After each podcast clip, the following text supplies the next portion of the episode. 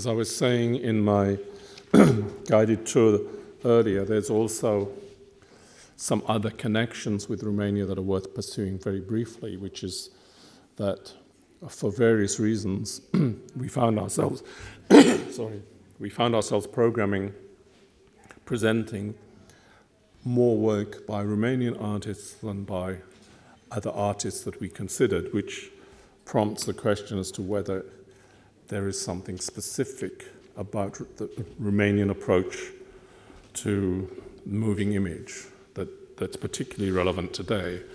And this, these questions might be discussed also in relation to the current successes of Romanian directors in the Berlin um, Film Festival, for example.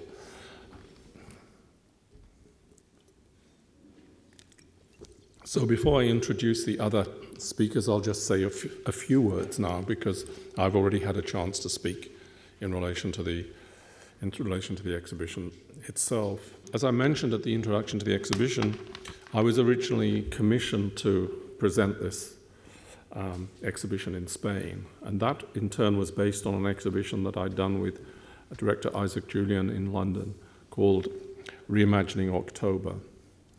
And that original exhibition had focused on the relationship between the past and the present, the Soviet past and the Russian present, focusing mainly on Russian artists. And so the idea was to extend that work to the whole of the former Soviet bloc.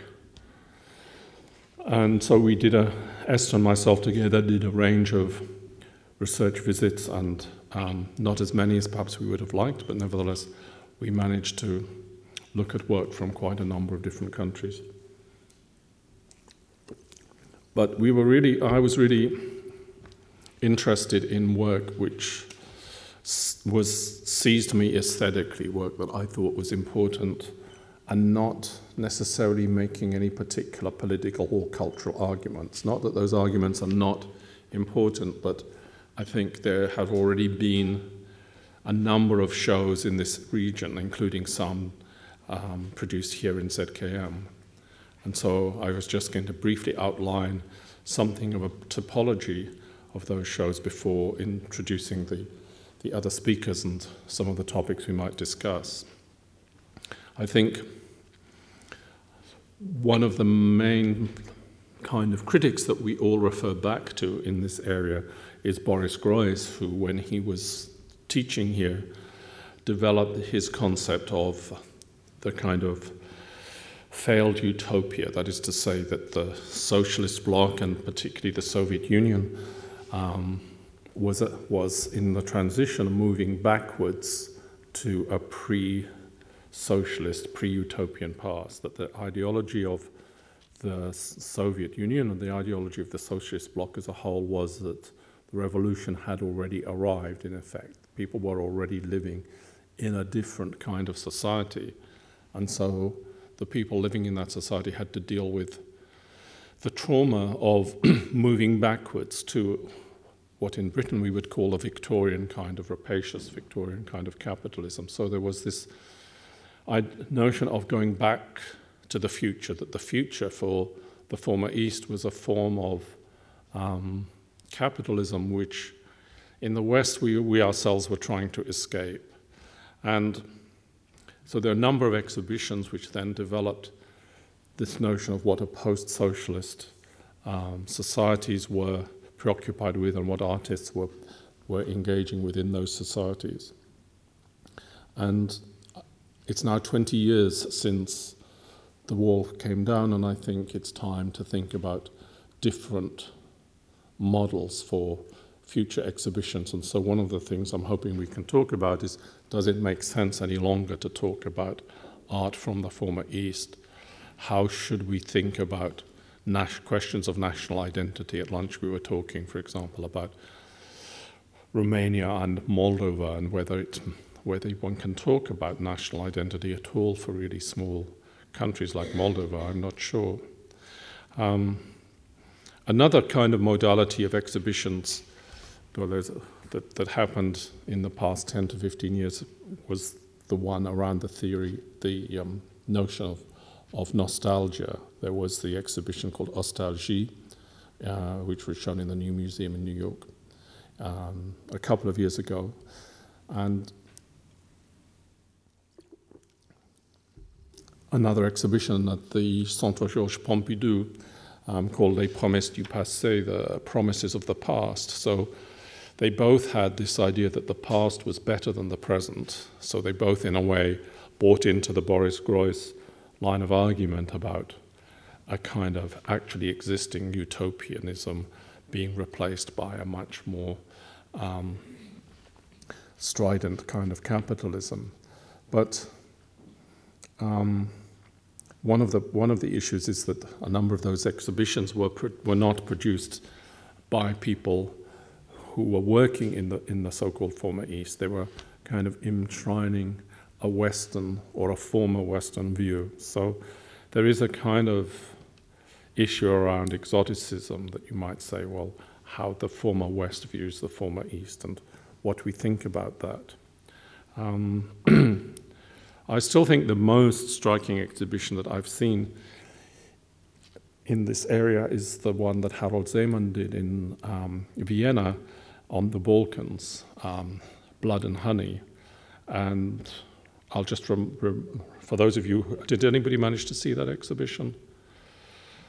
There was one, I think when you went into the exhibition, there was one room which was full of um, heads of former leaders, various kind of socialist realist busts, a bit like a collection of Roman busts that you might see in the British Museum, but of the political leaders. So you had a sense of a past order that had been turned to stone and being overturned. And then you went, after one or two rooms, into a room where you saw a carriage and a painting. And the carriage was an ornate 19th century um, carriage which would be drawn by a horse, and the painting was a medieval painting. But the carriage was the carriage that Archduke Ferdinand was um, riding in when he was assassinated, and the painting was a, a medieval, late medieval representation of um, Dracula, of Vlad the Impaler. And Szeemann had kind of managed to create a kind of concept in an image um, of the Balkans, of one, the origins of the First World War, and also the so called origins of the, the vampire narrative. And it was very controversial because people in the former Balkan, Balkan regions didn't like this stereotypical representation, but in terms of the way he was able to engage his audience, um, it worked incredibly well. Um, and he's rather an exceptional, was rather an exceptional curator because he was able to both create these images through juxtapositions of works, um, as well as produce and do a lot of um, research on the ground. I remember talking to him about some of this work, and he, at that, in those days when he was working on that exhibition, transport links were so bad between the countries that he just had to walk with his suitcase through the different border posts in order to get from, say, Sarajevo to the adjoining country.